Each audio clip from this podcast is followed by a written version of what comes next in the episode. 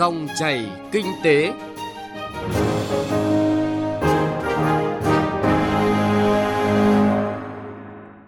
Xin kính chào quý vị và các bạn. Chương trình Dòng chảy kinh tế hôm nay, chúng tôi chuyển tới quý vị và các bạn những nội dung đáng chú ý sau. Tiến độ lắp đặt thu phí ETC tại Tổng công ty Đầu tư Phát triển Đường cao tốc Việt Nam liệu có đảm bảo? Chia sẻ rủi ro, hài hòa lợi ích để thu hút nhà đầu tư BOT tại Việt Nam. Mục tiêu điểm kinh tế địa phương là các giải pháp tìm kiếm thị trường để khôi phục kinh tế du lịch tại tỉnh Khánh Hòa. Sau đây là nội dung chi tiết. Thưa quý vị và các bạn, trong năm 2022, hoàn thành triển khai thu phí điện tử không dừng và hệ thống kiểm soát doanh thu tại các dự án BOT là nhiệm vụ được đặt ra đối với ngành giao thông vận tải. Yêu cầu giải quyết dứt điểm những vướng mắc bất cập về trạm thu phí, dự án BOT, hoàn thành triển khai hệ thống thu phí điện tử không dừng và hệ thống kiểm soát doanh thu, thu phí đối với các trạm thu phí cho các dự án BOT trên cả nước là nhiệm vụ khó khăn. Nhiệm vụ này chỉ hoàn thành khi Bộ Giao thông Vận tải thực hiện được cam kết đồng hành cùng doanh nghiệp, đảm bảo tiến độ lắp đặt thu phí tự động không dừng ETC tại Tổng Công ty Đầu tư Phát triển Đường Cao tốc Việt Nam như chính phủ giao. Phóng viên Hà Nho chuyển tới quý vị và các bạn những thông tin chi tiết.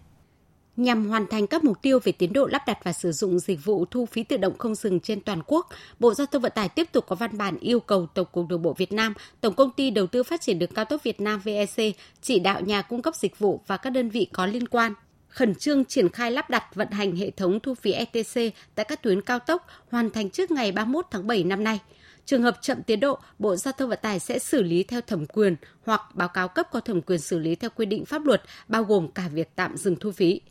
Việc tổ chức triển khai thi công lắp đặt hệ thống thu phí dịch vụ sử dụng đường bộ theo hình thức điện tử không dừng ETC trên các tuyến cao tốc do VEC quản lý, khai thác đang được rốt ráo thực hiện. Tới nay, Tổng công ty Đầu tư Phát triển đường cao tốc Việt Nam đã ký kết hợp đồng gói thầu thuê dịch vụ thu phí các dự án đường cao tốc do VEC quản lý khai thác đang được rốt ráo thực hiện. Tới nay, Tổng công ty Đầu tư Phát triển đường cao tốc Việt Nam đã ký kết hợp đồng gói thầu thuê dịch vụ thu phí các dự án đường cao tốc do VEC quản lý khai thác. Theo đó, chủ đầu tư VEC và nhà thầu Tasco thỏa thuận đến 31 tháng 7 năm nay phải hoàn thành việc lắp đặt và đưa vào vận hành hệ thống thu phí dịch vụ sử dụng đường bộ theo hình thức điện tử không dừng ETC cho tuyến cao tốc Cầu Rẽ Ninh Bình và tuyến cao tốc Thành phố Hồ Chí Minh Long Thành Dầu Dây, lắp đặt và đưa vào vận hành hệ thống ETC cho tuyến cao tốc Nội Bài Lào Cai, Đà Nẵng Quảng Ngãi. Ông Nguyễn Văn Nhi, Phó Tổng Giám đốc VEC cho biết. Tổng ty đầu tư phát triển đường cao tốc Việt Nam cũng rất chấp hành tất cả mọi chỉ đạo của các cấp về cái lắp đặt thu phí từ điện tử không dừng ở trên các tuyến đường cao tốc của vách, thực hiện cái thuê dịch vụ thu phí không dừng ở trên các cái tuyến đường cao tốc của vách và hiện tại nay thì à, đấu thầu đang dự kiến là trong thời gian khoảng từ ờ, 60 ngày đến 90 ngày sẽ là lắp đặt xong xuôi và đưa vào hoạt động hoạt động chính thức. Để đáp ứng tiến độ theo chỉ đạo của chính phủ, Bộ Giao thông Vận tải, Ủy ban Quản lý vốn nhà nước tại doanh nghiệp, chủ đầu tư VEC đã tổ chức họp với nhà thầu Tasco về kế hoạch cụ thể việc huy động nhân lực, vật lực, xây dựng bản tiến độ tổng thể, chi tiết để triển khai thi công lắp đặt hệ thống ETC, xây dựng các biện pháp đảm bảo an toàn giao thông, an toàn lao động, vệ sinh môi trường trong quá trình thi công trên các tuyến cao tốc.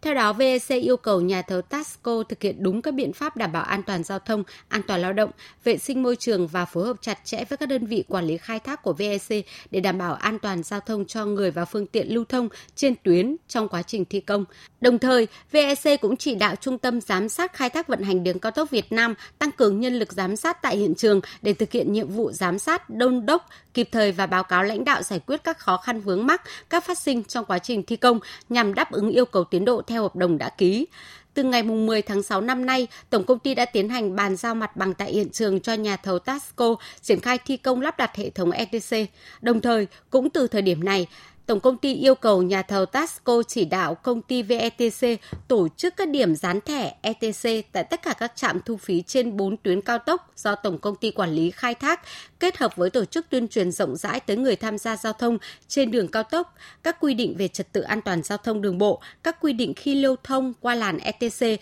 và chế tài áp dụng đối với người điều khiển phương tiện chưa dán thẻ nhưng cố tình đi vào làn đường dành riêng cho thu phí ETC hoặc chủ phương tiện có dán thẻ nhưng trong tài khoản giao thông không đủ tiền để thanh toán phí dịch vụ sử dụng đường bộ cho chiều dài quãng đường chủ phương tiện lưu thông. Ông Hồ Trọng Vinh, Phó Tổng Giám đốc VETC cho biết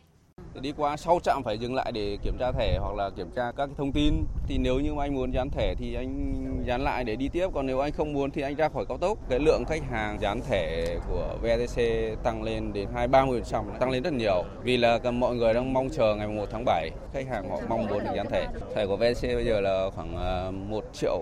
6 triệu thẻ. Số lượng thẻ tăng lên rất nhiều, mỗi tháng lên đến mấy trăm nghìn thẻ.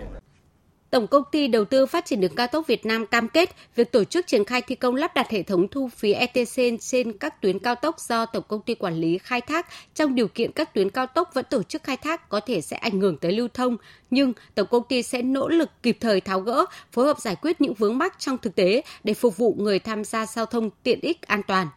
Tới nay, tiến độ lắp đặt và sử dụng dịch vụ thu phí tự động ETC trên 4 tuyến cao tốc do VEC quản lý nói riêng và trên các tuyến quốc lộ, tỉnh lộ khác cơ bản đáp ứng yêu cầu. Bộ Giao thông Vận tải tiếp tục yêu cầu Tổng cục Đường bộ Việt Nam chỉ đạo phối hợp với VEC trong quá trình triển khai, đảm bảo tiến độ, kết nối liên thông.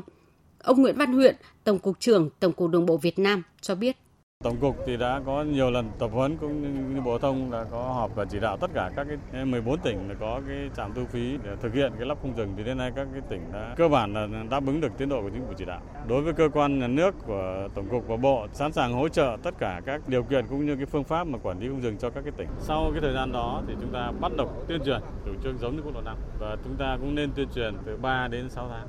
Theo số liệu thống kê từ Tổng cục Đường bộ Việt Nam, đến hết tháng 5 năm nay, số lượng phương tiện đã được dán thẻ đầu cuối trên toàn quốc là gần 3 triệu phương tiện, đạt tỷ lệ hơn 65%, tăng hơn 648.000 phương tiện so với thời điểm cuối năm ngoái. Hiện còn 48 làn ETC thuộc các trạm do Bộ Giao thông Vận tải quản lý, không tính 12 làn thuộc tuyến cao tốc cầu rẽ Ninh Bình do VEC quản lý và 52 làn ETC thuộc các trạm do địa phương quản lý cần phải lắp đặt. Tổng cục Đường bộ Việt Nam sẽ tiếp tục tuyên truyền vận động, yêu cầu chủ phương tiện dán và sử dụng dịch vụ, phấn đấu đến tháng 9 năm nay đạt tối thiểu 90% phương tiện được dán thẻ và sử dụng dịch vụ thu phí ETC. Đồng thời, phối hợp với lực lượng cảnh sát giao thông xử phạt nghiêm theo quy định của Nghị định số 123/2021 của Chính phủ đối với người điều khiển phương tiện không đủ điều kiện đi vào làn thu phí điện tử không dừng gây cản trở giao thông nhằm thực hiện tốt chủ trương thu phí tự động không dừng ETC trên toàn quốc trong năm nay.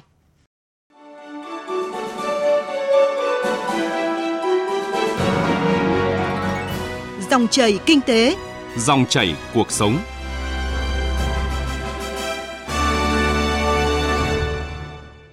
Quý vị và các bạn thân mến, mới đây tại Hà Nội, Trung tâm Trọng tài Quốc tế Việt Nam, Liên đoàn Thương mại và Công nghiệp Việt Nam tổ chức tọa đàm với chủ đề là tìm kiếm phương pháp hợp tác công tư PPP hiệu quả trong các dự án xây dựng và vận hành đường cao tốc theo mô hình BOT tại Việt Nam. Phóng viên Nguyễn Hằng thông tin cùng quý vị. Theo báo cáo của Ngân hàng Phát triển châu Á ADB, hợp tác công tư theo mô hình BOT trong lĩnh vực hạ tầng giao thông hiện là mô hình được dùng nhiều nhất tại châu Á, chiếm gần 46% trong số hợp đồng đối tác công tư. BOT trong xây dựng kết cấu hạ tầng giao thông mang tiềm năng lớn trong thu hút nguồn tài chính tư trong việc xây dựng cải thiện cơ sở hạ tầng. Trong nước, thực tế cũng ghi nhận các dự án BOT hạ tầng giao thông góp phần thay đổi diện mạo giao thông đường bộ ở Việt Nam. Chỉ trong khoảng một thập kỷ qua, hạ tầng giao thông đã thay ra đổi thịt với diện mạo mới, với những công trình là các tuyến đường cao tốc, hầm đường bộ, cầu vượt biển, cầu dây văng, giúp kết nối kinh tế thuận lợi giữa các địa phương, giữa các vùng trong cả nước. Thời gian di chuyển giữa các địa phương được giảm xuống khoảng một nửa hoặc một phần ba trước đó. Đây chính là tiền đề tăng trưởng kinh tế, tạo điều kiện bứt phá trong quá trình xây dựng kết cấu hạ tầng đồng bộ của đất nước. Tuy vậy, thời gian qua, quá trình xã hội hóa đầu tư trong lĩnh vực này trước đây được thực hiện trong bối cảnh thiếu các hướng dẫn đồng bộ, gây ra một số vấn đề tại một số dự án cụ thể. Phương án tài chính của dự án bị ảnh hưởng, khó khăn trong thanh quyết toán công trình, các dạng vi phạm hợp đồng dự án từ phía nhà đầu tư, cơ quan nhà nước – từ đó dẫn tới vừa chưa bảo đảm hài hòa lợi ích nhà nước, nhà đầu tư trong hợp tác công tư và lợi ích của người thụ hưởng dịch vụ công. Ông Đoàn Tiến Giang, chuyên gia về hợp tác công tư nêu thực tế, việc phân chia rủi ro chưa rõ ràng cũng là một hạn chế trong thu hút các dự án BOT. Các dự án BOT ở Việt Nam chưa thu hút được các nhà đầu tư. Tôi nghĩ đấy là cái cơ chế mà chia sẻ rủi ro chưa được nhất quán nhà đầu tư tư nhân họ sẽ gánh chịu một số các cái rủi ro nhưng mà các cái cơ chế phân chia rủi ro đó nó chưa rõ ràng vì thế nên nhà đầu tư tư nhân họ vẫn còn lo ngại về các cái rủi ro bất định mà họ ờ, phải gánh chịu À, về nguyên tắc thì càng nhiều rủi ro thì phải đem lại càng nhiều lợi nhuận. Chứ nếu chúng ta đẩy cho họ các cái rủi ro mà họ không có khả năng xử lý được vấn đề thì rõ ràng là nó sẽ đem lại gánh nặng cho khu vực công sau này. Một số ý kiến cũng cho rằng luật đầu tư theo phương thức đối tác công tư hiện có hiệu lực được hơn một năm, song hiện phát sinh nhiều vấn đề cần được tiếp tục nghiên cứu giải quyết. Vì thế, để thu hút các dự án và vận hành cơ sở hạ tầng giao thông theo mô hình BOT tại nước ta, cùng với việc khắc phục các cản trở về thể chế, cần phải tạo sự minh bạch, bình đẳng để nhà đầu tư tin cậy, yên tâm bỏ vốn vào các công trình phục vụ đất nước, người dân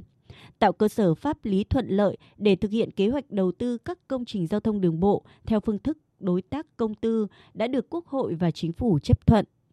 Chủ tịch Trung tâm Trọng tài Quốc tế Việt Nam Vũ Tiến Lộc cho rằng chia sẻ rủi ro, hài hòa lợi ích, đảm bảo trong dài hạn sẽ là những vấn đề cần quan tâm để thu hút nhà đầu tư. Để chúng ta có thể tổ chức triển khai cái luật đối tác công tư một cách có hiệu quả và đặc biệt là các cái hướng dẫn để triển khai các cái mẫu hợp đồng đó là những biện pháp có tính chất kỹ thuật rất là cụ thể để triển khai các cái dự án này đảm bảo một cái sự an toàn sự yên tâm về mặt dài hạn cho các nhà đầu tư